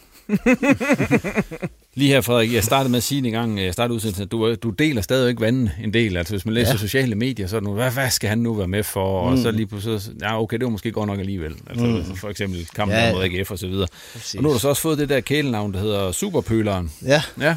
Det... hvad, hvad, hvad, synes du om det? Altså, det er jo ikke uh, den nordiske Marco Reus, eller... nej, nej, det er jo... eller, eller, uh, og hvad kan man sige? Det er jo nok der, det? Jamen, det er jo nok der, det deler vandene lidt. Ja. At, at jeg ikke er en, en Lukas Andersen-type, eller en Kasper Kuss-type, der, der er rigtig lækre med bolden, og, og laver lidt nogle soloaktioner, der bare, hvor du bare står og tænker, ja, altså, det er kraften derfor, vi tager på stadion. Altså, der, der, der er jeg lidt ham, der, der, der, der er i baggrunden, øh, og har slet ikke noget mod det. Altså, vil, vil gerne være i baggrunden, og så lade endelig alle de andre tage alt det der. Øh, shine, det har, det, har, det har jeg virkelig ikke noget mod. Øh, men, men, men sådan, jeg tror altid, det kommer til at være sådan. Der vil altid være nogen, der tænker, ham der, han, han kunne ikke engang spille C3 ned i Klaup. øh, og, så er der, og så er der dem, der tænker... Jamen, eller, eller KFM's Old Boys ja, ja, den sags skyld. Og så er der dem, der tænker, at, at sådan en type skal der være, agtigt. Øh, så det er, jo, det er jo meget op til den enkelte, hvad man lige, hvad man lige tænker om. Hvad synes I om superpøleren til, til Frederik? Altså? altså, jeg synes, vil sige, at, at, at på mange måder passer det jo godt til typen, og så er det jo også et dejligt nordjysk ord. Mm. Øh, så på den måde synes jeg egentlig, at han skal være lidt og stolt af det. Ja. Øh, så længe han selv kan, kan bære det. Mm, ja. ja. Og Ole? Men jeg tror også, at, øh, at Børsting bliver valgt ud fra nogle af de kvaliteter, han har. Øh, Øh, når man skal møde øh, FCK i parken, så ved Friis godt, at øh, han skal have 11 mand, han kan stole på. Der vil arbejde en vis lægemstil ud af bukseren. Øh, fordi det mindste er en, der står af mod FCK, så taber man. 100%. Og der ved han, at han kan regne med, med børsting i forhold til det første pres, som man gerne vil lægge lidt højere, end man tidligere har gjort. Og der er han eminent i det. Plus, at du vil godt løbe dybt. Øh, nogen, der vil strække modstander nu, lave øh, de der dybe løb i bagrum, øh, uden bold. Øh, der er rigtig mange på hold, der gerne vil have en i skoen og spille med ryggen mod modstanderens mål. Og hvis man har de tre forrest, de alle sammen vil kun have en i skoen, så er det altså lidt let for modstanderens forsvar at skubbe mig højt op og holde, hvad skal man sige, øh, OB i skak. Og derfor tror jeg, at, han er, at Børsting er valgt også blandt andet på, på det, at han vil strække modstanderen. Og det gør, at, at modstanderen de skal altså forholde sig til noget andet, end kun dem, der alligevel har en i fuseren. Øh, så det er også ud fra, at, at man vil have noget forskellighed op på toppen. Øh, og så er han jo i, i hård konkurrence. Van Vert og Kusk, de sidder ude på bænken, så, så, så der, der, der er nogen, der står og, og kratter lige bagved i mulden, og gerne vil spille stedet for ham. Sådan mm. er det jo. Men man kan jo også sige, at hvis Frederik ikke har været den type, han er, så var det heller ikke sikkert, at han var slået igennem i OB, fordi da du kommer op for ungdomsrækkerne, der slås du blandt andet meget med en Andreas Brun om en plads, og han er jo, altså man kan godt sige, ikke samme type på en mm. fodboldbane. Øh, og dem, du har konkurreret med sidenhen, jamen det har været spillere som Kusk, det har været spillere som Klitten for eksempel. Og du bliver jo ved med at på en eller anden måde få kæmpet dig foran mange af de her mm. øh, tekniske fodboldspillere, kan man sige. Så der er jo ligesom en grund til, at trænerne gerne vil se dig derinde. Mm. Vi fløjter med her, Frederik. Så slipper ja, tak. du. I den tak. Det, det var også alt for meget ros her til sidst. Ja, ja. Slet ikke holde til. Du slet ikke holde til. Nej. Og du skal held lykke med at hold, forsøge at holde fast i, ja, i startpladsen her ja, i de kommende kampe. og så scorer han jo også nogle mål indimellem. Det, ja, ja. Det, det, det, det, det, ja, det bliver mere og mere. Ja, ja. Det, det kan blive rigtig godt lige pludselig. yes, øh, hvis vi lige hurtigt skal rundt om vores to første divisionshold, Hobro og Vendsyssel FF, så kan man sige, at Hobro, det, ja, de tabte Kolding her ja. sidst, efter at have vundet over Køge, ja. så man lige husker det. Altså, skal de sådan indstille sig på, at det er sådan en sæson, de går ind til? Ja, men det bliver jo sådan, som det lige ser ud. Egentlig, egentlig synes jeg på mange måder, at de kan være okay tilfredse, selvom det ikke ser super top dollar ud i, i tabellen på nogen måde. Øh, men vi taler om et Hobro-hold, der kom ind til sæsonen med en meget, meget, meget, meget skadesramt trup, og så var der også nogle spillere, der ikke havde opholdstilladelse, og så... Altså, man har manglet rigtig mange. Og så var der karantæne, øh, Luati, Babajan, ja. efter den der famøse playoff-kamp i, i, i Lyngby. Øh, og at de egentlig har fået skravet det antal point sammen, de har, er faktisk ganske udmærket, når man nu så kan se, at mange af de her spillere begynder at vende tilbage. Man mangler stadig en Luati, man mangler stadig en Kirkevold, men ellers så er de sådan ved at være der. Øh, og det gør egentlig, at jeg synes, pilen peger lidt opad, og, og de har absolut en chance og en mulighed for at komme med i den her top 6. De ligger jo lige der, hvor den skiller lige nu. Havde de vundet over Kolding forleden dag, var de faktisk råd i top 3. Øhm, men, så, men så, det gør de jo så ikke. Det, det gør de så nej, ikke, Det var så også fordi, der var et, et strafspark, der ikke blev dømt, ja, og, og, og der var en masse ting, der... Det har der været flere gange. Der var også ja. sæsonpremieren mod Viborg, hvor, hvor de ja. får et mål annulleret, som måske ikke skulle have været annulleret. Øh, men, men nu ender det, som det gør, og, og, og stadigvæk synes jeg, at, at pilen peger fremad for dem. Er du enig i det, Ole? Det er meget enig. Ja, du... Jeg har også skrevet, at øh, ja. lige indtil Koldingkampen, der var pointhøsten egentlig tage i betragtning af de ting, Olsen har været inde på i forhold til karantæner, skader, manglende arbejds- øh, opholdstilladelse med videre, øh, der var de godt nok smalle. Og der får de alligevel øh, faktisk øh, rigtig, rigtig mange point øh, til sig. Og hvis de er, at de kan få dem her klar nu, øh, øh, så langt er vi ikke hen på sæsonen, så kan de sagtens komme til at lægge der i subtoppen og spille med om det. Det vil jeg sige. Øh, jeg synes, øh, til en første divisionstrup, så er der egentlig meget kvalitet i den trup der, hvis de øh, får alle, alle mand klar, så, øh, så, så vil jeg sige, så kan de godt byde ind.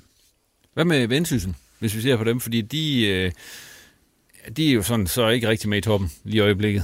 Det må man og sige. Og spillede øh, ja, uafgjort, så vidt jeg lige husker, sidst. Spillet uafgjort i går aftes. Mod Skive. Øh, mod Skive, ja. øh, som udligner i det, det 93. 20. minut. Men, Men det er jo så Skive, det er jo så det absolute bundhold. Ja. ja og det var heller ikke forkyndt, og det har det jo generelt ikke været for, for, for Vendsyssel.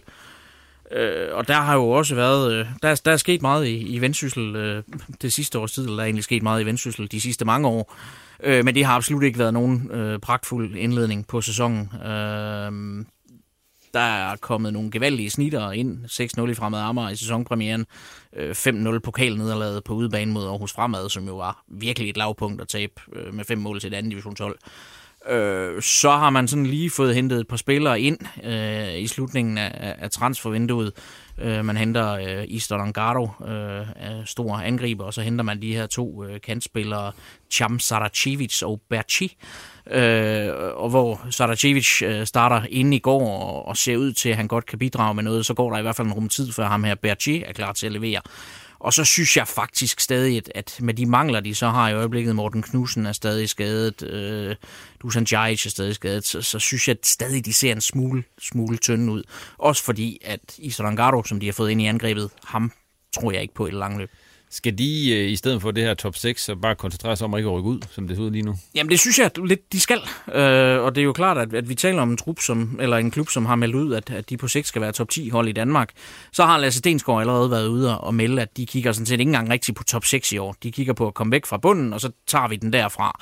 Øh, og det indikerer vel også, at, at det er der, de er. Altså de kommer ikke til at spille med om, om, om oprykning i år øh, og de kan godt få en, en, en svær sæson på mange parametre. Der, der er egentlig okay gode spillere i truppen, men jeg synes ikke rigtig, det fungerer. Vi lukker første divisionssnakken der, og så går vi videre til dig, Ole. Fordi at nu snakker vi om Vendsyssel her, her til sidst. Det er jo så din tidligere klub, ja. øh, som jo så, så stoppede her i sommer, efter halvandet år i, i Vendsyssel. Hvis du sådan skal, nu har du haft noget tid til at gå og tykke på det og så videre, kan man sige, hvis du skal se tilbage på den tid i Vendsyssel FF, øh, hvordan var den så? Altså, hvad var du tilfreds med, og, og hvad var du sådan ikke helt så tilfreds med? Åh, oh, så, bliver, så, så bliver vi jo langt program. Hvis ja, ja, ja, ja. lige tager de overskrifter. 10 vigtigste ja, punkter. Ja, ja. Ej, jeg, jeg vil sige, at øh, øh, da jeg kommer ind til den sidste halvsæson, der synes jeg egentlig, vi er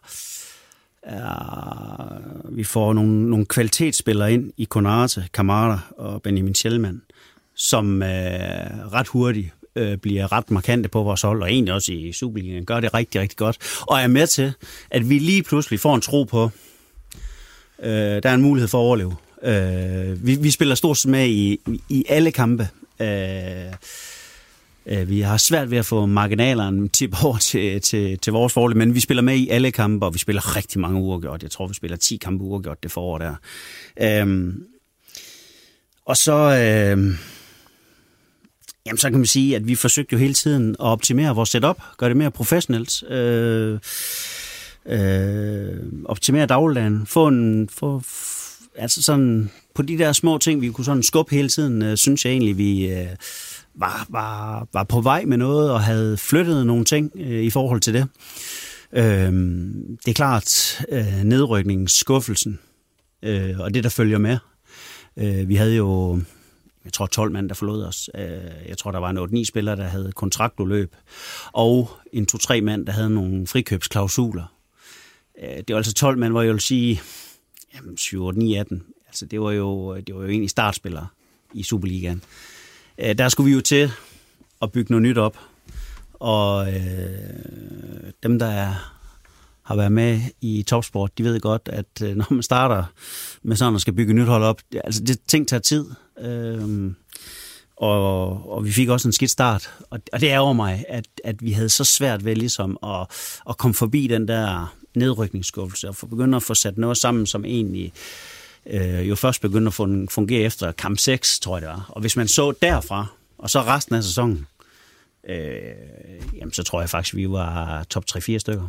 Øh, så så der, var, der var noget, der var på vej, øh, men, men altså, vi fik bare for stort et efterslæb fra start. Og det, var, det ærgede mig, at vi, selvom vi forsøgte at i tale sætte det her med nedrykningen og skuffelsen, og vi skulle være klar, og så videre, og så videre, det tog altså bare lidt længere tid med at få spillet noget sammen, og vi var helt henne på transvindue sidste dag, før vi ligesom havde, hvad skal man sige, truppen på plads. Øh, Leje blandt andet også Blåbjerg og Vesam i OB og sådan noget, helt hen til de sidste øh, timer på, på, på transvindue sidste dag. Så altså, det var, det var en turbulent tid i første division, men jeg synes faktisk, at da vi nåede på godt hen i efterår, og så resten af tiden i forår, øh, der var vi øh, rigtig, rigtig fint med. Og der skulle have været lagt lidt et lag yderligere på det, vi var i gang med, så tror jeg faktisk, at vi kunne have, have spillet med. Men det er jo ligesom om, at det der med ro og kontinuitet og, og byggen på, det har man øh, ikke helt øh, tålmodigheden til at vente på. Hvad for, den, den dag, du så tager væk derfra, og, og det er slut og så videre deroppe, altså hvad er fornemmelse, altså hvad, hvad, hvad, hvad, hvad følelse tager du væk derfra med i maven, kan man sige? Altså synes du, at du gjorde det, du kunne, kan man sige? Jamen, langt hen ad vejen, så synes ja. jeg, der var rigtig mange ting, som øh, vi fik, øh, som sagt, optimeret på. Øh, det, det var der.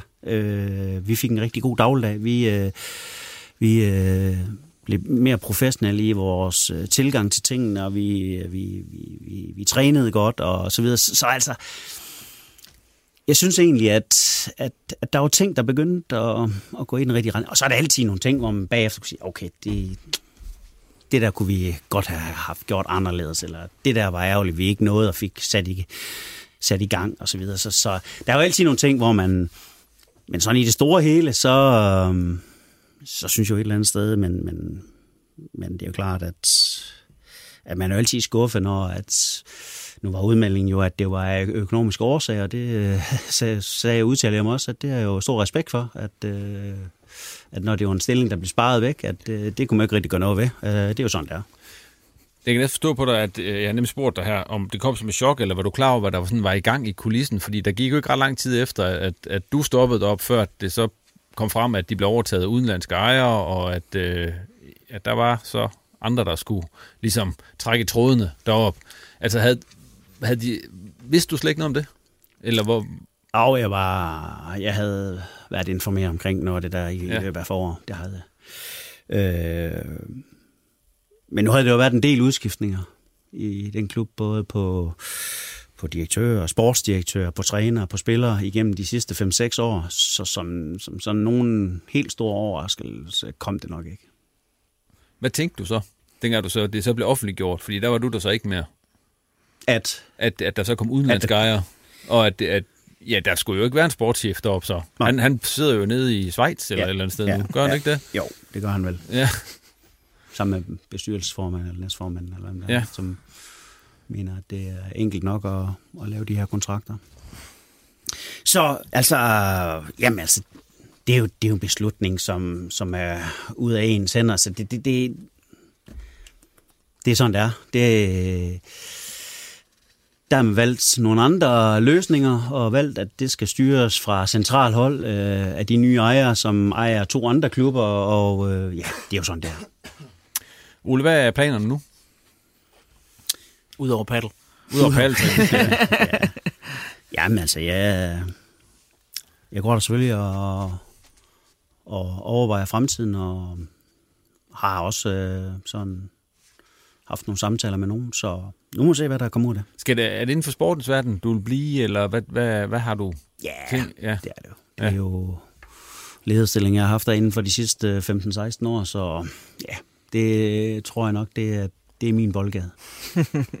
men sådan, det, vi har også snakket om det før, det her, de der sportschef-job, der, de hænger jo ikke på, på Nej, men jeg vil også sige, at det, og... det, det kan også blive andet. Øh, det, det, det kunne være flere forskellige ting. Det kunne være... Det... Nu tør du ikke sige noget, fordi så kan det være, at vi begynder at gætte på, hvad det er. Nå, men altså, det, det, det, det kunne, jeg er ikke sådan, at jeg siger, at det ikke kunne være andre ting. Øh, det, det kunne også være sportsdirektørassistent, det kunne også være head of scouting. Øh, det, det, det kunne være...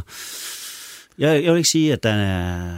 Jeg vil ikke udelukke noget i hvert fald, sådan, heller ikke i forhold til, til det, som har sådan summer lidt. Ja, men Ole, jeg tænker på, det der med at være sportschef, ja. en job, som du har haft her, det er jo, det er jo en, en svær størrelse, fordi man, det kan lige pludselig gå stærkt. Mm. Og sådan, hvordan er det at være ind i sådan et job, hvor man ved, at øh, hvis I taber to, tre, fire kampe, så kan det være slut. Altså, det, der skal man vel også et eller andet sted indstille sig på.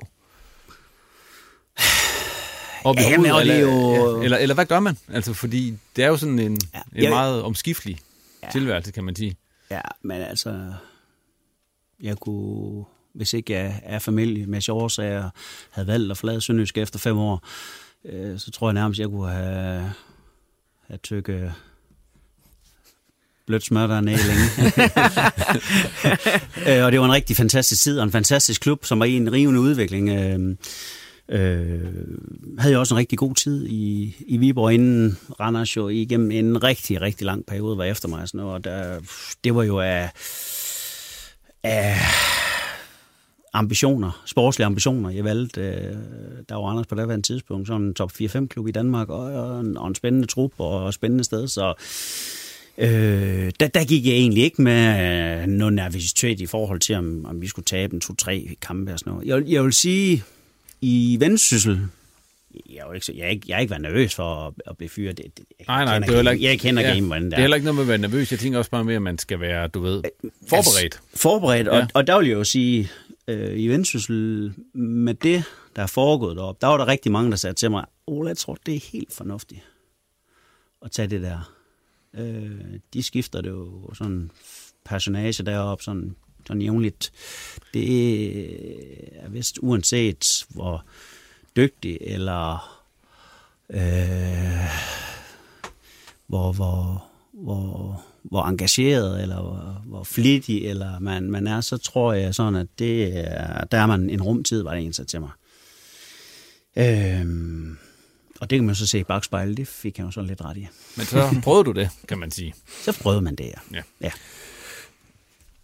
Ole, jeg fløjter den der. Du skal held lykke med den videre job, Jeg håber selvfølgelig også stadigvæk, du have tid til at komme forbi Reposten-studiet indimellem. Ja. Inden vi skal vores tårhyler, så havde vi lige det sidste punkt på, på, på eller næst sidste punkt på dagsordenen er det jo så, øh, og det behøver det ikke, det behøver ikke blive en lang snak, men øh, vi kan lige runde det i hvert fald. Øh, der er jo der er lige været spillet nogle landskampe for ikke så længe siden. Ikke fordi der lige frem var altså spændevis af, af nordjyder på det danske A-landshold i fodbold. Er der nogen? Ja, hvis man tager Dalsgaard med som ja. nordjyde. Ja. ja. Og det jeg spørger om, det er så, hvilke nordjyder er reelt i spil til EM 2021? Altså den trup, der skal spille der. Udover børsting. Udover børsting. så skal der sætte med scores mange så mål. Så mange mål, ja. Det er nogle hårde nye, som man ikke... Men reelt set, altså, hvem er i spil? Ja, men altså, reelt set, og igen, hvis vi medregner Dalsgaard, så er der vel tre. Ja. Øh, og det er Dalsgaard, det er Lukas Andersen, og det er Joachim Mæle. Er du enig med det, Ole? Ja, det er vist korrekt, at det, det, det er de tre, der kan komme i betragtning. Hvad siger du, Børsting? Ja, jeg kan ikke lige se, hvem det ellers skulle være. Jeg kan ikke se, hvem det ellers. Så, så håber jeg virkelig meget, at, at det går Melles vej øh, i forhold til alt det der, for det har han om nogen fortjent øh, med den udvikling, han har været i, og hvor godt det går for ham oppe i Belgien. Øhm, og hvor godt han har spillet i de landskampe, han nu også har fået her sidst, de sidste par gange. Ikke? Øhm, så håber jeg virkelig, der bliver set hans vej, for det kan virkelig øh, skubbe det endnu længere, end, end så langt han allerede er nu. Ikke? Øhm, så, så er det en topspiller de næste mange år, vi ser på. Jamen, jeg synes jo også, at han er blevet notorisk undervurderet. Jeg ved, jeg ved ikke, hvor lang tid efterhånden, og det har jo også været på U21-landsholdet, ja, hvor han er uforklarlige årsager ikke startede inde øh, fra start sidst de spillede slutrunde. Så får han lov at starte ind i anden kamp, og så dominerer han. Øh, og det har bare været på vej længe. Altså, vi taler om en mand, der rykket op i OB, ikke rigtig sådan var regnet på den måde. Han skulle jo afløse en Dalsgaard, som havde været forrygende. Øh, og så overtager han den plads fuldstændig, rykker videre til udlandet, overtager fuldstændig ned i, i, i Belgien. Øh, altså, det er en mand, der uanset hvilken opgave du har sat ham til, så har han løst den til, til UG. Øh, og, og for, altså, jeg har det personligt sådan, at, at han skal med til det her EM. Altså, det, det er slet, der er ikke nogen tvivl øh, vi spiller i forvejen med en, en, en højre benet på venstre bakke, så smid Mæle derover. Altså, og han er også nået til der, hvor han decideret presser en Dalsgaard, som starter på højre bak. Altså, der kan slet ikke være nogen tvivl om, at den her mand skal i en truppen. Mm. Men så kan man så sige, nu siger du Dalsgaard, han presser ham, og Lukas, altså det er jo kun os lige nu, der sådan rigtig tror på det, hvis, hvis vi skal være helt ærlige. Fordi at, hvem er han det? skal have godt efter, han skal have godt ja. forår. Ja. Øh, ja. Rigtig godt, han skal ja. være skadesfri, og han skal spille kontinuerligt på et godt højt niveau i, ja. i lang tid for at komme ja. i betragtning. Det, nu det tror jeg, jeg se, Julemand var heroppe ja. øh, og, og gæste træningsanlægget i, i går, øh, ja. og kunne man jo også se, at, at Lukas er jo selvfølgelig en af dem, han, han taler med os. Men, men, men Lukas er jo ikke der lige nu øh, med den skadeshistorik, han har haft det sidste stykke tid, hvor det er ham, man ringer til først. Og hvem er det, han skal med i stedet for så, kan man sige, på det landshold, vi har lige i øjeblikket? Sidste år. men det er jo, det, det, er jo, det er jo lige første omgang at bare komme som ja. blive en del af truppen, vil jeg sige. Ja. øh, tror jeg. Ja, ja vi det, taler skal... ikke om som, ham som starter Ej. lige nu. Det, det gør vi Ej. ikke. Øh, men en konkurrence mellem ham og sidste om hvem der har det, det bedste år herhjemme, for eksempel. Øh, sidste med, med som jo ikke imponerede sidst han kom ind, og, og heller ikke for alvor sådan har, har, har strålet i Midtjylland endnu. Øh, så det er jo sådan en af de pladser, man kunne, man kunne kigge på. Nu snakker I selv om uh, Dalsgaard og Mæle, de kæmper lidt om, om den samme plads. Kan det ind med, at... Uh... Ja, der er også en Daniel Vass, vi lige... Det er der ja, ja, ham skal ja, vi ikke ja, lige ja, det, ham skal vi ikke glemme, ja. Det, men til Mæle bliver så rykket over på... Han spiller vel vensterbak. Ja, ja, også, ja. Så kan han spille den. Men kan man, kan man godt frygte lidt for Dalsgaards plads? For han var jo meget en uh, harrejde mand, kan man sige.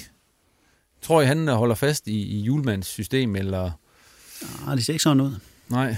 Ja, Nej, det er, jo, det, er jo også det, fordi altså under Harreide var han jo stort set første mand på holdkortet. Ja. Øh, og allerede nu er der jo blevet eksperimenteret øh, på den plads, og det blev der jo ikke under Harreide, så, så ja, han er ikke... Og Vass har spillet mere end, end Dalsgaard har under julemand, ikke? Ja, og Mæle er vel bedst på højre bak. Eller Ja. ja. lige. Så Ja, ja, ja, er også er god han på venstre. Mm. Ja. Øh, så nej, han er ikke nær så sikker, som han har været. Øh, fordi går vi et, et halvt år tilbage, så havde han været øh, en, en, en stensikker mand. Øh, jeg tror stadig, at han er stensikker i truppen. Øh, men jeg tror ikke, at han er stensikker starter længere. Så EM-slutrunden, som jo bliver spillet i Danmark til næste år. Tre nordjyder. Top max. Ja. Er det godt nok egentlig, at vi ikke har, har flere? altså, hvis jeg bare lige skal... Altså, al den, Ja, det kan jo så blive en længere debat. ja, det kan så blive en længere Øh, debat. Den kan vi tage en anden gang. Men det, Passer det med, med antallet af regioner? Tror jeg ikke. Hvis vi skal regne på det rent øh, matematisk. Nej. Nej, men altså, jeg synes, det er okay. Ja, vi har masser på, eller der er masser af nordjyder på ungdomslandsholdene, kan Ja. man sige. Men lige på A-landsholdet, det er længe siden. Der har været en, en sådan stor base. Altså, jeg kan Ja. huske, at dækket... Eller øh, bare, bare, bare mere end en. Jeg kan huske, at dækket VM i Sydafrika i 2010, hvor der var Krøldrup og Enevoldsen. Så det Ja. er jo sådan cirka det der lag, øh, vi har ligget, øh, når der har været nogen. De der maksen to-tre stykker. Ja. Og så Dalsgaard, han er jo fra, han er jo fra Møldrup, ikke? Ja, det er han. Ja. så det er ikke rigtig Nordjylland. Men vi, vi, han er OB'er. Og så tæller man med. Så tæller man med. Yes. Men det er sjovt, fordi at, at, at, hvis du først er OB'er, så tæller du med. Altså, jeg har boet i, i Nordjylland i 19 år efterhånden. Jeg bliver aldrig nordjyde. Nej. Men hvis du har spillet for OB, så bliver du det. det, det, kan du nå, det kan du nå i nu, Ole Solsson. Der er jo også øh, Ole Boys hold. Ja, det er rigtigt. Nå. Ved I hvad? Vi er kommet til det sidste punkt, og det er så tårhylerne. Øh, Olsen, han, nu står der godt nok der, hvor du plejer. Det startede jo helt skævt Ja, for dig, da børsting jeg er har taget din normale plads. men, men du får lige lov til at affinde Jamen, det bliver min tår- Børsting. Kom med dine tårhylder. Ja, jamen, den var, den var rimelig nem. Altså, det kan simpelthen ikke komme udenom af det her med de tilskuere, der ikke kan få lov til at komme ind. Når du kan rende ud i store centre og IKEA og gå rundt om hinanden, og jeg ved ikke hvad. Altså, at du så ikke kan få lov til at sidde udenfor med det. Med den afstand, som du endda kan gange op, og så kan du stadig få 5.000 øh, ind og se fodbold. Øh, altså, jeg kan simpelthen ikke forstå det. En velplaceret tårhylder ja, ja. fra Frederik. Tog en din nu, Ole. Jeg tog den nem. Ja, to en anden. Jeg havde, jeg havde skrevet et stykke op, for jeg vidste, at man kunne godt kunne tage den der. Jamen, så må det jo... Øh, jeg synes jo ellers, var i Danmark er kommet... Og jeg synes, det er kommet godt fra start. Det må jeg sige. Jeg synes, at de, det har... Det har fungeret ganske fint, og vi har heller ikke øh, alle mulige spilstop hele tiden, og så videre. Så var det lige i mandags. Jeg kan godt forstå, at Thomas Berg og Randers, de øh, føler sig øh, snydt og bortdømt øh, på en offside, der blev dømt, der absolut ikke skulle have været dømt. Og så havde de kommet foran 1-0, og så havde de vundet, og så... Mm. Ej, jeg, jeg må sige, det, øh, det, synes, det kan jeg ikke forstå, når vi har fået var indført. At man ikke kan, kan opsnappe sådan en som den der. Den, den var så tydelig for alt og alle. Ja. Så, ah, det var lidt ærgerligt. Ja. Ja. Det skal lige være lidt skarpere. Ja, Ja. nu var de ellers kommet så godt i gang. Ja. ja. Olsen. Jamen, jeg er positiv for en gang skyld. Øh, så kan du gå på... ja, ja, det, normale det, det, det hele vinder forkert i aften. Der er simpelthen noget galt. øhm, men øh, nu glæder jeg mig jo til øh, det, der i, i min verden nærmest er en topkamp på mandag. Fordi det er jo Vejle, som Uh. OB skal møde. Ja. Øh, og det er jo ingen hemmelighed, at jeg kommer ned fra den kant, øh, og jeg glæder mig øh, usigeligt over den sæsonstart, som øh, Vejle har fået i Superligaen. Øh, lige nu på en, på en medaljeplads. Øh, jeg tror ikke helt, der er gået AGF i den dernede. Nej. Øh, men øh, glæder mig over at se et Vejlehold, som øh, rent faktisk... Øh, de har ikke så mange øh, vejlenser, som de havde i de gode gamle dage. Fair. Øh, men er der nordjyder på landsholdet. begynder at spille en form for fodbold, som Vejle spillede, dengang jeg var barn. Øh, og øh, jo rent faktisk øh, med rette også kunne have sagt, at de kunne godt have fået tre point med FCK, øh, fordi de spiller dejlig offensiv fodbold den kamp. Øh, så jeg sender en, øh, en kærlig tanke til, til Nørreskoven og, og siger, vær nu sød ved dem, Børsting. Ja, sådan kom vi til vejs ende med denne udgave af Reposten. Tak til gæsterne for, at de kom, og til dig for at lytte med. Kommentarer til udsendelsen, både negative og positive, det modtager vi altid gerne på både Twitter og Facebook, hvor du også lige kan følge os, og du må også meget gerne dele podcasten. Vi er tilbage igen om et par uger. Tak for nu. Du har lyttet til en podcast fra Nordjyske Medier.